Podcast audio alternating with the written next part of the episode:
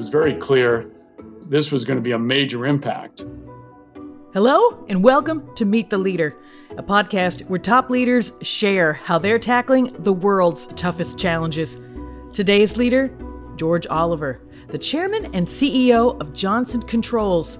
He'll talk about the unique role buildings play in tackling climate change and the power of daily habits and rhythms. Subscribe to Meet the Leader on Apple, Spotify, and wherever you get your favorite podcasts. And please take a moment to rate and review us.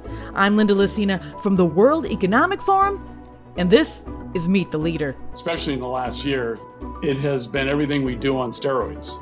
During the pandemic, doctors and nurses were joined by a different sort of frontline worker those in critical infrastructure. Johnson Controls, a provider of smart building technology, was needed nearly overnight to construct temporary hospitals and isolation rooms to help those impacted first by the coronavirus. George Oliver is the CEO and chairman of Johnson Controls. He chatted with Meet the Leader about how the crisis challenged the company and its more than 100,000 employees to throw out roadmaps, move up deadlines, and find new ways to keep colleagues and clients healthy and safe. He also explained how buildings took on new importance during the pandemic.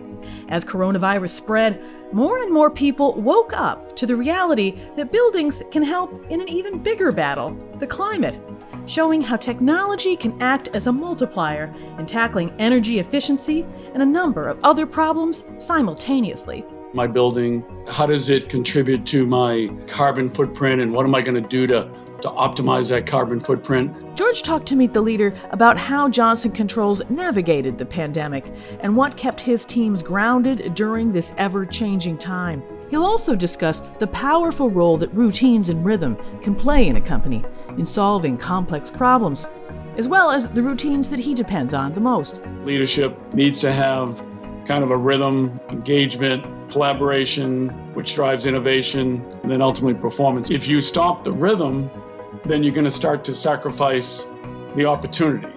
You'll hear all of this and more on this week's episode of Meet the Leader. But first, he'll take us back to February 2020, when COVID had just begun to wreak its havoc. It was very clear that this, this was going to be a major impact. So we were working in February and March. So when it did hit, we were very much prepared. I can remember when we're one of the first companies that that shut off travel here in the U.S. When at that stage there was kind of there was a view that we're not going to be impacted.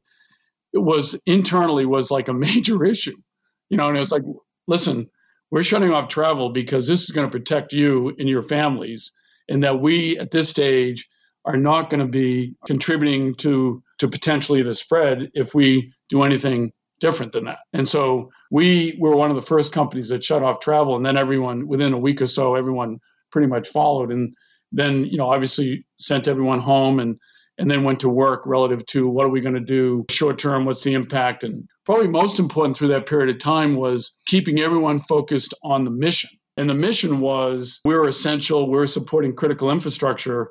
So we mobilized i talked to many heads of government across the globe and making sure that they understood how important we were to being able to provide the support for them in responding to to the pandemic.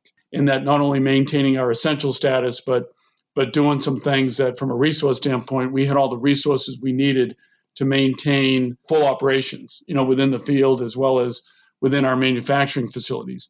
And so we were working every element and then making sure that that at the operating level at, at the at the business level in the in the field, really putting an intense focus on customers. And so we we participated in setting up like 80% of the temporary hospitals across the globe. And so we were on the front line. We immediately deployed people, capabilities, setting up temporary isolation rooms to be able to treat, you know, the people that were infected and, and, and provide the proper care right from Wuhan, right out of the gate in China, right pretty much across the globe. And I have talked to many of those employees that are on the front line. And at that period of time, you can imagine the emotion that was being had because they felt they might have been putting themselves at risk with all the proper protection, that they felt that the mission that they were performing was just incredibly important, right? The idea that we we're going to contribute to saving lives and providing infrastructure that was going to be critical to being able to navigate the pandemic with the mitigating or minimizing the amount of impact that it, it had to lives. So, so I, keeping everyone focused on what matters, you know, what's critical, and I think was really important, and I think has kept people extremely motivated with all the change that happened as a result of the pandemic. So no one can be prepared for a crisis at this scale. But uh, what in your background did you depend on most? What guided you when there was no roadmap? I would say that when you look at my background in GE and, and Tyco, and then now Johnson Controls, you know, I've had an incredible opportunity to work for great leaders. You know, I would I would list a few only to give you a sense for as I was developing my career and in, in, in, the, in the individuals I work for with Jack Welch and working with Jim McNerney, working with Dave Cote, working with Dave Calhoun, Ed Breen at Tyco. Leaders develop leaders. And so the opportunity that I had to learn, to be exposed to leaders like that, dealt with those situations, responded, how how they built teams, how they communicated, I think back and you know each even though each one was very different, obviously each one was very successful. You know, you got to have a, a, team that has a passion to win. That's what we've got in in Johnson Controls. That's number one. I would say number two it's it's this getting back to okay, doing that. How do you then take the fundamentals and drive the discipline and the accountability for this belief that there's a there's an infinite opportunity to improve.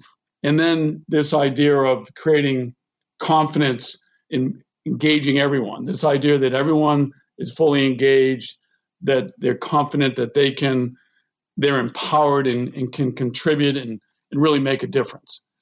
And so I think with those four principles, they served me well. COVID put a new focus on buildings and how they keep us healthy, how they keep us well. Can you talk a little bit about the role buildings play in an even bigger challenge in tackling the climate? Buildings and infrastructure represent about 40% of the global carbon footprint. And when you break that out, eh, about 25% of the 40 is, is tied to the construction of buildings. And a lot of that's tied up in steel and cement and, and the materials. But the other uh, 75% is operational. And there's an incredible opportunity within buildings and infrastructure, which has lagged other industries uh, as far as digitization of those industries and the ability now to be able to leverage technology combined with the technology that historically we've had in the products and in the different platforms within buildings. The ability now all of that coming together with technology building a data platform and then ultimately using the data to significantly enhance the outcomes. And the outcomes can be reduction in energy consumed. And you can reduce, you know, as is buildings today that that can be upgraded, that can be connected, and then be optimized and, and, and reduce energy consumption 30, 40, 50%. So it's significant. With that connectivity, you also not only get the savings, but it's it's a big element of making buildings and infrastructure more healthy and safe. And given that that now is is front and center with with all of our customers and you know across the globe how do you do both? So not only do you elevate the ability to be able to increase the, the health and safety of a building at the same time that with the connectivity with the use of data you can now reduce the the energy consumed and be able to do both. And so as we think about the pandemic it has accelerated or has repositioned buildings and infrastructure in a much more strategic way where previously it was it was kind of viewed as infrastructure and, and maybe cost but it wasn't looked at strategically around what is the, the the level of health and safety in my building. So buildings and infrastructure have certainly been elevated you know given the events of the pandemic and now strategically how our customers are now looking at buildings and infrastructure. And what role does tech play in this you guys have a program called OpenBlue. What role does that and maybe other technology play in tackling these goals for the climate? Well, I think it starts with when you think about the technologies such as 5G, IoT, um, artificial intelligence, you know, they're reshaping industries and ultimately reshaping the world. And I think with the pandemic, all of that has only accelerated. And so that pace and acceleration of the development of the digital economy, especially now in smart cities and smart communities, is, is incredibly exciting for us because of the position that we have uh, w- within the building. We define it as healthy buildings, which are healthy people, healthy places, and ultimately healthy planet. And it's the the technology that that brings all of what historically has existed within buildings, and it brings it all together to ultimately automate buildings. And it, it's an ability now to truly not only, like I say, elevate the the health and safety of the building, but truly now optimize how buildings are operated, how they're used, and then with all of that data, with AI that's applied to that data, it's around automating and then optimizing, you know, the, the way that the building operates. And so for us, you know, we believe if you look at the the big vectors of growth for Johnson Controls, because it, it would go back to our history. You know, we are a leader with what we do and what historically we've done with HVAC equipment, with security systems, with fire systems, with building controls, with retail solutions. And we've been a technology leader and we have continued to reinvest in technology in those products and platforms. What has changed now with technology is the ability to bring all of that together and to create, using the data to create the insights that ultimately now enables fundamental disruption within a building and how a building can actually be operated. When we did the merger of, of Tyco and, and Controls back in 2016, it was with a vision that ultimately this was going to happen, that, that all of these multiple systems were going to be coming together, all of the digital infrastructure within a building that historically has been served as individual platforms, all of those platforms coming together. So then it, it not only simplifies the infrastructure, so think of it as the operating technology being built into the IT, the information technology of the building. And then within that, being able to consume or utilize all of the data that comes off of these multiple systems. And then, depending on what problem you're trying to solve within the building, and number one is energy, you can quickly now utilize all of that infrastructure and data and AI to reduce it, like I said, 50%. Or you might want to use, use all of that connectivity to understand occupancy, which is critical to how you actually deliver indoor air quality so you want to know what your occupancy is. So as you're running your systems, you're not only achieving the highest level of, of indoor air quality, but you're doing it efficiently with the energy that ultimately is consumed. Or just the pure digitization of the building, like like every other industry now, every occupant or every user wants everything through their mobile phone. With that connectivity, how does that tie to whether you're in a city and you want to get access to train schedules or or other information outside of your workplace that optimizes your productivity, how does that all get connected within that environment that ultimately drives productivity for the occupant? So there's just tremendous opportunity. In, in OpenBlue, we had a vision with the merger that all of these platforms would come together, that we would build a, a data platform, and then utilizing that data, apply analytics, artificial intelligence, and then ultimately focusing on outcomes versus you know historically buildings have been capabilities you know that ultimately were separate and apart. How do you then take those capabilities and truly now differentiate the outcome that can be produced you know combining those capabilities and so we accelerated the the pandemic actually was a, uh, an opportunity to take the vision that we had when we did the merger all of the work that we've done over the last four years and accelerate the launch of our of our digital platform, which was originally planned, it would have been at the end of, of 2020. We actually brought that forward six months because it was enabling us to be able to begin to solve some of the new problems that our customers were looking to solve around indoor air quality, around the health and safety of buildings. And then now, ultimately, with this acceleration of getting to net zero carbon emissions, recognizing that buildings are a huge opportunity and the the digital element of buildings is going to be the means to being able to deliver on those type of savings. You talked about how your team moved quickly to react to the pandemic, moving up deadlines, big initiatives. A lot of companies needed to do this. What ingredients in the Johnson Controls culture made that possible? You know, when I think back, and and a lot of that is the journey. It really is an output of the journey we've been on uh, as a company.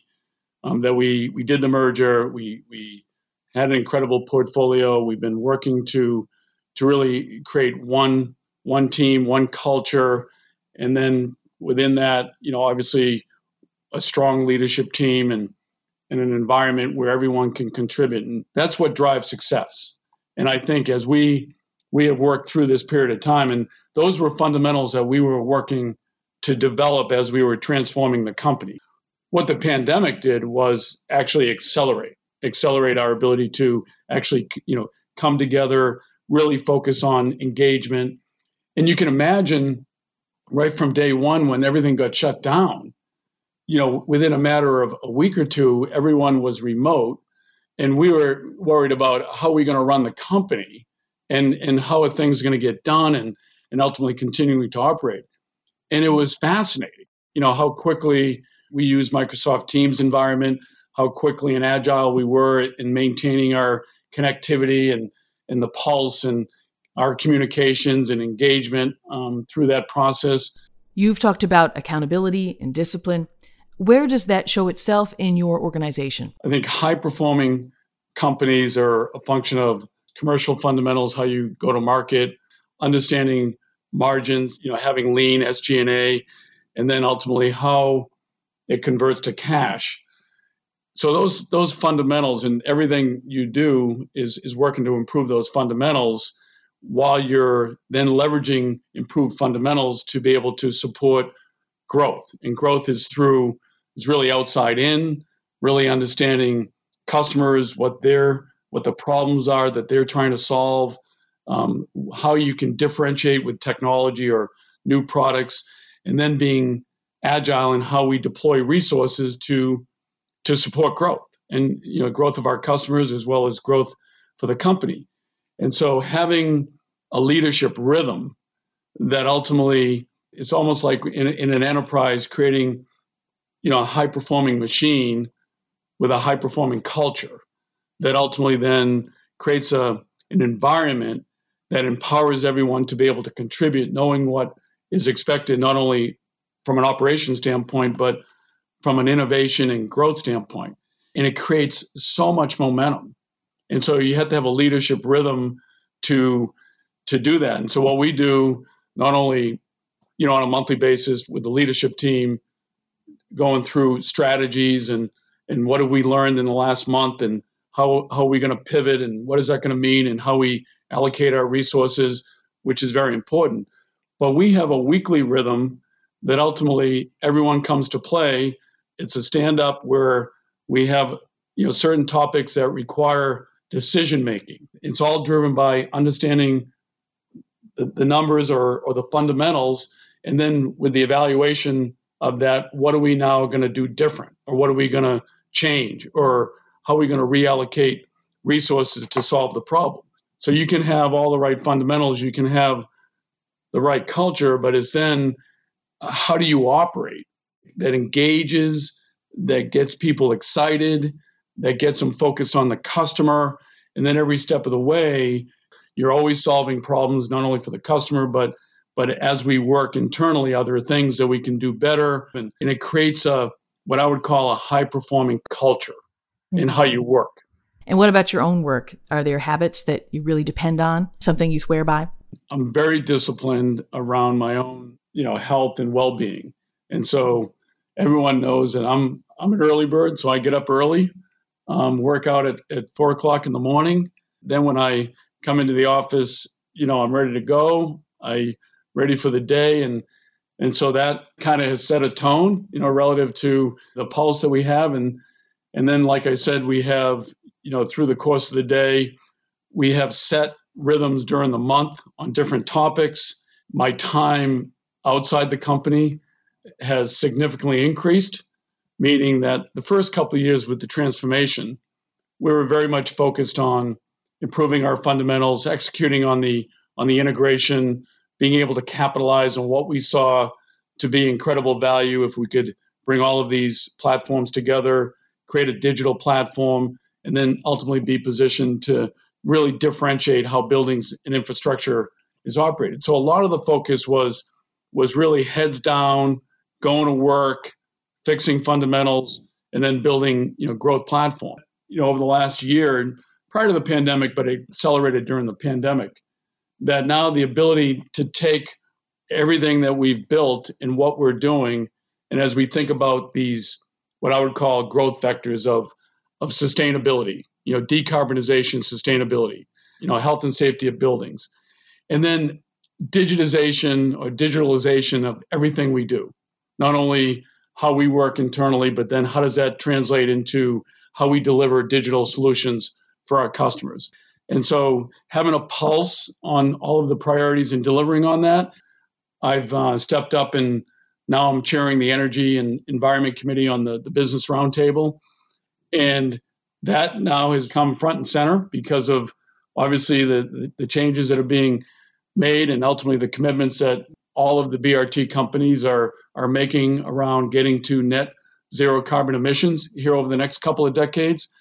And so a lot of the time spent has been more external because now as we're operating, how do we then become the thought leader in how we ultimately achieve you know these bigger goals of getting to net zero carbon emissions or or, or really being positioned to significantly elevate the health and safety of buildings or or truly being the leader in how we solve problems. And so a lot of the time has been spent connecting with the outside world and and being a much bigger thought leader but the other time spent it's increased productivity significantly. Like i can connect individuals teams on a frequent daily basis connecting with employees across the globe. You know the connectivity the motivation inspiring talk and strategy recognizing people recognizing teams for great work is something that historically i always valued but didn't realize how little I was doing until you go through a period of time. And then, obviously, with new tools, it gives you an incredible opportunity to take what you know is important and really significantly elevate it. When I look at you know the engagement that I've had with all of my constituents, you know, with customers, with the BRT and and, and peers, and, and how we're we're driving some of these trends and and obviously working with my board, but also probably most important, how we've totally created this connectivity within the company with myself really setting the tone relative to what is kind of expected. You mentioned a bit about your morning routine. Uh, when do you get into the office? When do you start work? I'm an early bird, so I like to get into the office before six. And so I'm usually in the office, and that's great time for me because as a global company, all of my my catch ups with um, Asia Pac team or the European team, but it, it's really good time for me to really catch up and connect, you know, with the global entities uh, within the company, and that's where I really get established for the day and, and, and get you know prepared so that I can be most productive because I think that is so important. I'm a big believer in sleep, and so getting the proper amount of sleep and then ultimately being on because I think especially in the last year it has been everything we do on steroids. And so being be able to do what you do and do it as well as you can, I think is is very important. You mentioned the importance of uh, sleep, and getting up at four o'clock means that you must have a very disciplined night routine. Uh, what is your night routine? Prior to the pandemic, obviously a lot of travel, you know, a lot of dinners, a lot of uh, customer meetings, a lot of partner meetings. So that was before. If you now look at just the, the, the, pandemic. My wife and I, she's she's got asthma, and so we were very concerned about um, her, you know, getting the virus. And then we really have been extreme in our, you know, staying safe, meaning that we pretty much didn't do anything. and so through that period of time, because I come in early, I, I would go home in the evening at a reasonable time to be able to, you know, have dinner with her to have a little bit of socialization with her, and then ultimately I do go to bed fairly early. usually I'm on for you know early in the morning, and then after about 12 hours, I'm good at shutting it off, saying, okay, I'm, you know, I'm good for the day. And unless there's a crisis, you know, I, I can shut it off. Um, and then ultimately get the appropriate rest and, and go at it again the next day. You talked about the importance of rhythm and routine. If you didn't have these routines, what would happen? How would you be different? Leadership, you know, needs to have kind of a rhythm, engagement, um, collaboration, which drives innovation, and then ultimately performance. So I think that that rhythm is absolutely critical to any high performing organization, and it does start with the leader.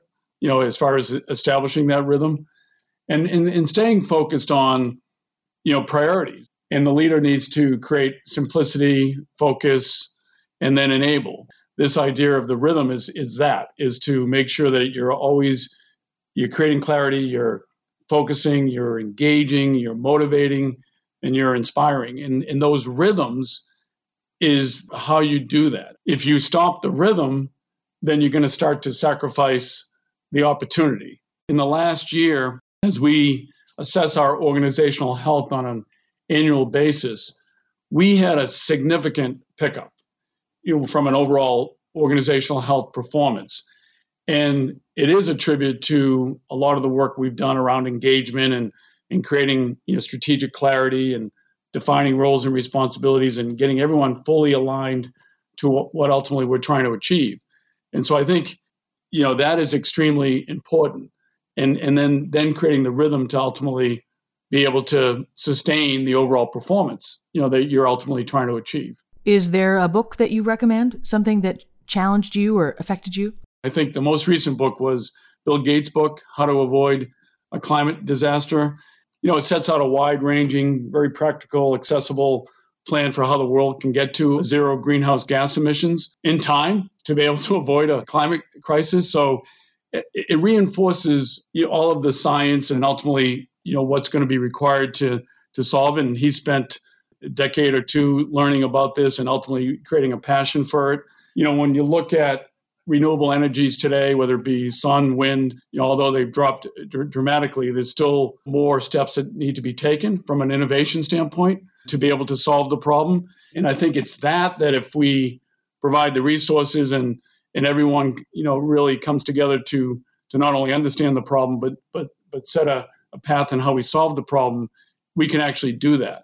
If you get alignment to what ultimately needs to get done, and then you you go to work and allocate resources appropriately to what you're trying to achieve, then ultimately the problem can be solved. So when I think about the book, you know, it, it's um, practical steps to to be able to achieve the big goals, and and I think it's a cause for optimism that is described in the book, and I think it translates into a lot of what we're doing within Johnson Controls because we believe that we can really set the stage for the future of buildings and how buildings ultimately contribute to getting to net zero carbon emissions.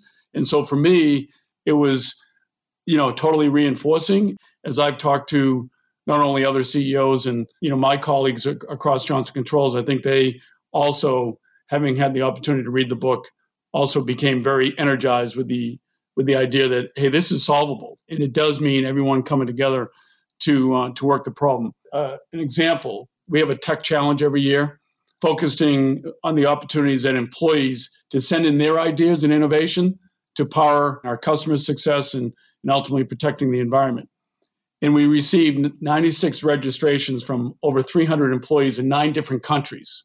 So this is not unique to the US. This is broad based globally and something that is extremely motivating to our employee base. And all of these submissions, we believe, have the potential to result in a new product or service that ultimately we could perform, improving a process, or ultimately a partnership or an offering that could ultimately contribute to our commitment. It's clear to me that there's absolutely a desire to come together to be able to solve the problem. So we've demonstrated that as a company, and, and therefore we've been able to really ignite um, our our employees around that. And I believe that that's going to be a big element of of how we truly transform the technology, the products, the solutions, the services that we ultimately can provide to our customers to be able to enable their success, which then ultimately contributes to solving the entire problem, you know, with, that we're facing here with climate change. That was George Oliver. Before we go, don't forget Meet the Leader's sister podcast, Radio Davos, helping you understand the biggest problems of our time. Find the latest episode of that and Meet the Leader on wef.ch slash podcasts. That's it for me. My thanks go out to Robin Pomeroy and Gareth Nolan and to Clizia Sala for all of their help with Meet the Leader. And my thanks go out to this week's guest, George Oliver. Please take a moment to rate and review our podcasts and follow us online on social media on Facebook, Instagram, LinkedIn, TikTok, and on Twitter using the handle WEF.